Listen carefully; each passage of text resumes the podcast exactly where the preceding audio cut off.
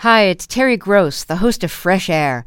We bring you in depth, long form interviews with actors, directors, musicians, authors, journalists, and more. Listen to our Peabody Award winning Fresh Air podcast from WHYY and NPR. This is Colorado Edition from KUNC. On today's show, we learn more about a hub being built in the middle of the interstate near Berthoud as a part of CDOT's I 25 expansion project. Any type of transportation, it's one location that it comes together. Plus, we check in on the state of climate change initiatives working their way through the state legislature. And we hit the outdoor dance floor as prom returns to some northern Colorado high schools. That and more coming up. You're listening to KUNC's Colorado Edition. I'm Erin O'Toole. And I'm Henry Zimmerman.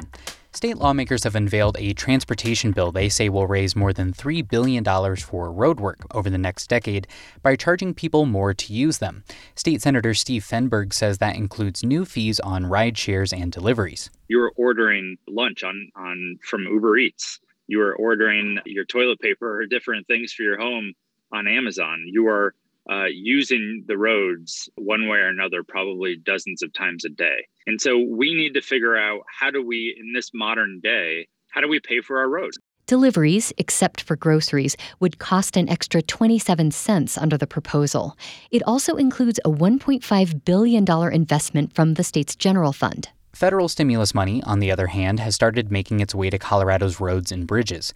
Earlier this year, the Colorado Department of Transportation approved more than $150 million in funding for specific road projects.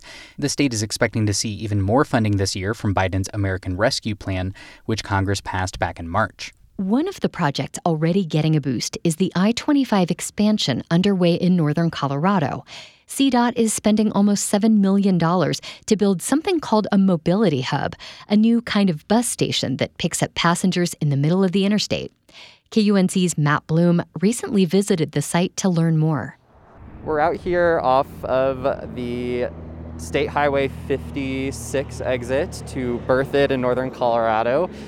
Across the street is kind of a mess of construction right now where crews are building a mobility hub. And that's what we're here to talk about with the mayor of Berthoud, Will Karspeck, and CDOT's Abra Geisler. Thank you so much for being here with me today. Thanks for having us. I'm excited. Yes, thank you. Mayor, I want to start with you. How do mobility hubs work? Like, what are they? The overall idea is just a, a central area for mo- multimodal transportation. So, bus, whether in your own vehicle, um, connecting to airports, um, bicycles. It's just any any type of transportation. It's one location that it comes together. So for here, for our interchange, the mobility hub is is essentially an I don't want to call it a bus stop. It's a it's a bus station where the Bustang will be able to drive on I-25 like usual, but instead of pulling off into the interchange and getting off I-25, it'll merge onto the center of the interstate and have its own special stop. From there, passengers can load, go underneath through a pedestrian tunnel, and walk up into the middle of I 25 and access that bus. So it's a essentially a way where the bus can stay on I 25, which uh, minimizes any kind of delay and also is much safer. And it's a way for uh, passengers to go underneath I 25 to have a little shelter and get out right into the middle and onto the bus. Abra, is this a unique project for CDOT? Do you have other mobility hubs across the state? And if not, how is this different? There are definitely other mobility hubs across the state, but this one and the, the other mobility hub at Kendall Parkway that's getting constructed with the I 25 project as well, they're going to be the first median loaded uh, bus loading station, which is really important, like the mayor said, because it increases safety a lot where the bus isn't having to navigate across the general purpose lanes out of the express lane and on the on and off ramps and merging um, to get on to traf- into the traffic. But they'll be able to stay in the express lane, then merge into the median and right back into that express lane. So much safer, and that was a big priority for us when we were designing this project. Mayor, who do you envision using this the most? Uh, well, for one, I think citizens of uh, residents of the Berthoud area um, where we're standing right now is going to be uh, another massive development called Wilson Ranch, which will be around 4,000 um, residential units and, and, some commercial. So roughly uh, 8,000 people too out here. So if we can get a shuttle out from uh, our traditional Berthoud area plus Wilson Ranch, I- would say that's the primary users, and uh, they're likely going to be others from Johnstown or, or, you know maybe coming from other cities to this location. Um, but I'd say it's primarily Berthoud area residents. So very excited. A question for both of you. I'm curious what your thoughts are on what you know this project getting it done the mobility hub in particular says about our region right now and, and the needs that it has the it's we're exploding. We're it, our population is is growing exponentially. So um, I think this is a very smart move on behalf of the state. It's really a, a strategic kind of um, when a pivot essentially to not only build more lanes for uh, vehicles but also to look at other modes of transportation that are uh, more environmentally friendly and uh, ultimately, I, I, think, more fiscally responsible. You know, every time we build a lane, um, it's essentially going to need to be a toll lane like this is. So uh, having something where people can come together onto one vehicle, uh, in this case a Bustang, um, a, a, premium type of bus with Wi-Fi and, and comfortable seating, um, it, it, it's a good way to go forward. I think it's a lot more fiscally responsible um, and environmentally friendly and, and more comfortable and convenient. Yeah, I agree. I think with the boomers getting older and the millennials not showing a strong interest in driving, uh, like the mayor said, the pivot is now and that time has come. So we're responding very well to that. And uh, just the collaboration with the Northern Front Range communities on this has been really great and really the main reason why this is happening. Thank you so much to both of you for meeting me out here today. Thank you. I'm smiling behind my mask. You can't see it right now, but. Your eyes are smiling. That was KUNC's Matt Bloom speaking with Berthoud Mayor William Karspeck and Abra Geisler, an engineer with the Colorado Department of Transportation. Of course, it's not all transportation on the minds of lawmakers at the state capitol. Climate change remains a key concern for many state and local leaders. In a press conference late last month, Governor Jared Polis called reducing our emissions, quote, a moral imperative. Here with more on the state's climate priorities and the path to get there is Ken Amundsen, managing editor of BizWest. Ken, thank you for talking with us. Happy to do so. We're not out of the pandemic yet. So it's interesting, possibly a little bit counterintuitive, uh, to hear that lawmakers are still thinking about climate change. What are some of the initiatives being talked about this year? In the legislature, you know, they're looking at um, the transportation bill, uh, huge transportation bill that was just presented this week, that uh, you know looks at front range rail and subjects like that that uh, many thought were many many years off, but now it looks like maybe they're a lot closer. Within the next decade, we'll be seeing something, and that'll have some impact on emissions and greenhouse gases and all that charging stations for electric vehicles, uh, which of course are essential to uh, uh, moving towards more electric vehicles. When you have uh, Ford Motor Company, GM, and others saying that they're going to be making massive conversions of their vehicle fleets, this is happening extremely rapidly uh, more rapidly than probably any of us realized would happen. A part of the transition toward more renewable energy involves the transmission pathways. Part of that could involve modernizing the state's infrastructure, including transportation. The governor recently proposed a, a pretty ambitious transportation bill. How does this fit with climate goals? I think we know the governor is is very much a proponent of um, conversion to electric vehicles. So that that's tied in with the uh, the transportation bill. Code requirements will probably be coming uh, uh, on the local level, if not the state level, that would um, require developments to have a certain number of charging stations and that kind of thing tax related incentives to encourage development to uh, adopt more green methodology in their buildings. So, a lot of different things like that that are kind of driven by legislation or by tax incentives that uh, would be available. The private sector also plays a large role. Can you talk about what that looks like? Private sector will have a, a major role in whatever happens here with regard to reducing emissions. 70% of carbon emissions are generated from the corporate sector, so therefore they have to be a player in in reducing that and companies are starting to see the benefit of reducing emissions. You know if they make their buildings more efficient it saves them money. It, it increases the bottom line. Of course there's some capital cost up front. Payback might not be as rapid as some companies like, but nonetheless, in the fourth year, you're starting to see a bigger bottom line as a result of that. I was very intrigued. Uh, recently, uh, we had we're talking with some folks about uh, the rideshare company Lyft, which uh, plans to have a to have a 100% electric vehicle fleet by 2030. Now, when you stop to think about that, that's pretty interesting since Lyft does not own those vehicles. So, how do they do that? Well, they uh, anticipate that the vehicles that are used for rideshare programs turn over every two to three or four years. So that means that there's an opportunity to uh, encourage those drivers to adopt um, electric vehicles. You know, over time, then it, it changes very rapidly. Now, a gas powered vehicle, you know, has about a 15 year lifespan. So if you were just waiting for people to wear out their gas powered cars before you make this change, it doesn't happen very rapidly. But with uh, rideshare programs, with rental car companies, they turn over a stock pretty rapidly and as they adopt electric vehicles, so say in um, they start to bring electric vehicles online in two or three, four years, they they sell those off to the private sector, which then helps to lower the price of those vehicles, those used vehicles for the average consumer. And so it, it, it moves through the economy pretty rapidly. So I found that intriguing on how they had uh, kind of stretch that out and determine how this is going to change. Ken Amundsen is managing editor of BizWest. You'll find links to this reporting at our website, kunc.org. Ken, thank you so much for joining us. Thank you very much, Erin. You're listening to Colorado Edition from KUNC.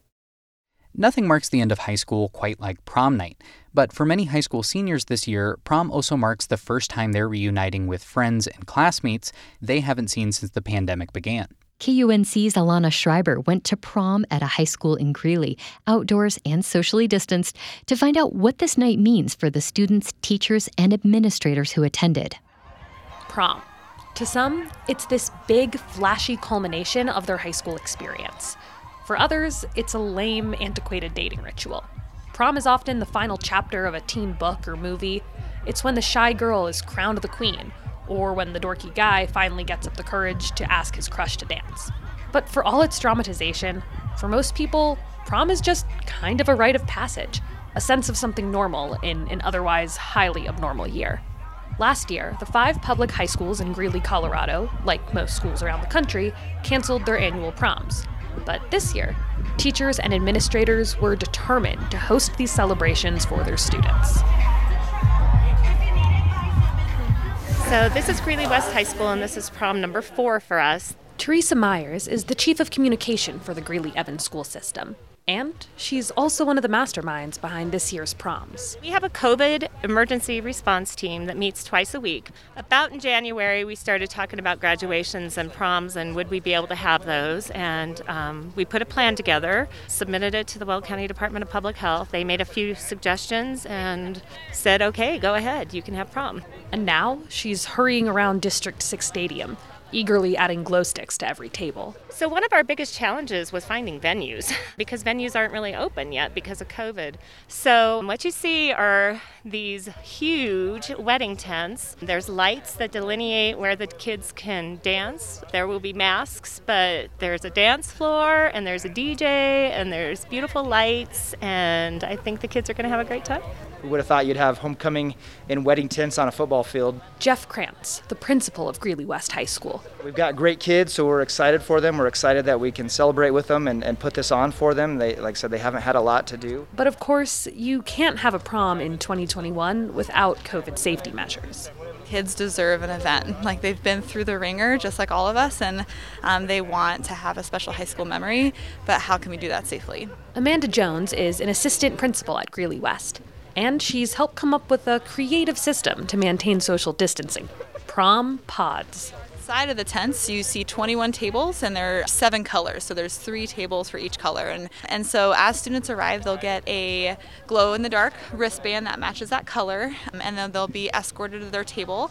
And so their pod is a color. And then each of those colors gets a five yard section of the field all the way up and down. And then in between that we've got some string lights that are creating a good ambiance but they're also strategically helping keeping our pods separate At 7, students start to line up at the stadium parking lot. guys look fantastic. Thank you.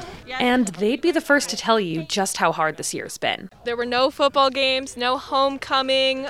We didn't even get school lunches, no going off campus or anything. Uh, just didn't even know we were doing no more. It, it got confusing. While most students shifted to get a look at the big white limo around the corner, there was one kid leaning against the fence, totally uninterested. My name is Jose Holguin. I go by Joe. Joe is a junior at Greeley West High School. He's got dark, shaggy hair and wears a bright red tie. And this is his first prom. I never been to homecoming, no prom, and this is my first time doing so. So I figured, why not? Because first two years I was too shy and antisocial of everything and everybody. So this year I decided I had that sense of empathy. I thought about the seniors the previous year. They didn't get a prom, and I'm like, and I'm getting one. I'm like, take advantages of the opportunities I have that others couldn't have and wanted. So I figured, just go, have fun, be with my friends, and see how it is. Enjoy the experience. And now he's just waiting for the night to begin. Ready for anything really. I'm, I'm excited, but also thinking about like certain situations. But overall, I think it's gonna be fun. How much is it? It is ten dollars a piece. Thank you. It's around 7:30. The sun is setting, but most students are still avoiding the dance floor. Hey, we're almost out. We started dancing already. They, they just need a little bit of better music. That's it. Yeah, we would like better music. Not gonna lie, but that's we gonna boogie no matter what. I'm looking forward to dancing with a couple girls. No, he Let doesn't. Know. Let them know who it is. Some line up at the photo booth. Want to take pictures? You know the vibes.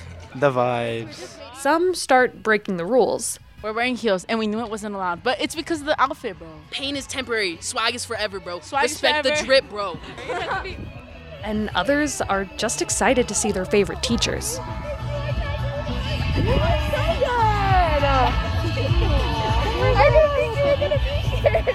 baby, of course I would. A lot of the kids, I don't think, expect their teachers to give up like their Saturday night to come hang out with them. But Miss Upshaw wouldn't have missed this for anything. It's a chance to see the kids as human and show our support, and it's nice to be able to see them like all dressed up and excited about something again. As the sun starts to set, more students enter the dance floor. And one of the most excited among them is Jake. Look what I'm doing right now, Lana. Jake's a senior, and he's blind. Although he entered the stadium with a walking stick, he's entering the dance floor led by the hand of his date. I wanted to dance right when I came here, but Selena wants to dance when everyone gets here, yes. and not just with me. And dancing close by to Jake is Miss Tanya, the district brailleist. She works with blind and visually impaired students. I've been with Jake since kindergarten, first grade, and now this year he's graduating. So, big celebratory night. And even after Jake graduates, Miss Tanya will still be close by. Um, I'll move on with him to transition, but yes, it'll be a very emotional moment, just as tonight is. But yeah, but then we get to we get to hang out more after, you know, he's out of school, and then uh, I get to take him to dinner or go to a movie with him. Whereas right now I can't do that kind of stuff. So yeah, it'll be awesome. It'll be awesome. Look, Alana, I, I sat on the ground earlier, Alana, because I got tired of dancing.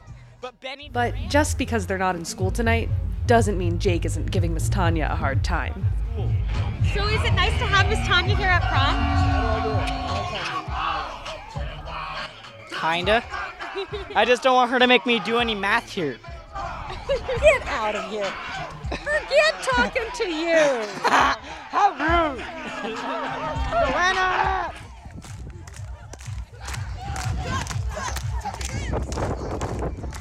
By now it's 8. The sun is down and students are crowding the dance floor.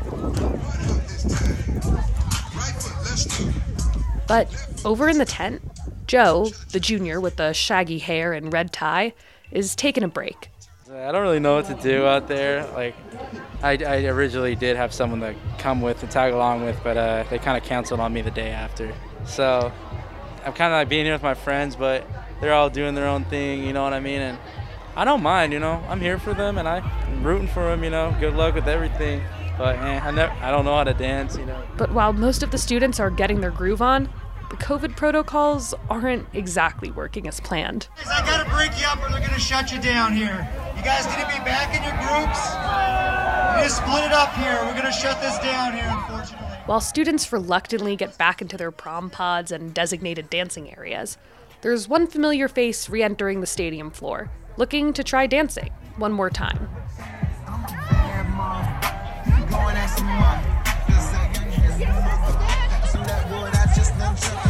I don't know how to dance, but I guess. We'll teach you. We'll teach you. It's Joe, and reluctantly, he starts to dance.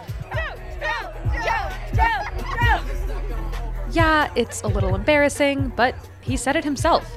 It's prom night, and after a year of so much nothing, he's ready for anything. From Greeley West Prom at District 6 Stadium, I'm Alana Schreiber for KUNC.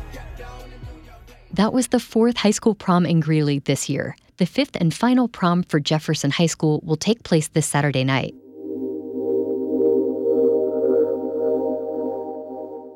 Each year, the cable network Turner Classic Movies puts on a film festival in a movie palace in Los Angeles.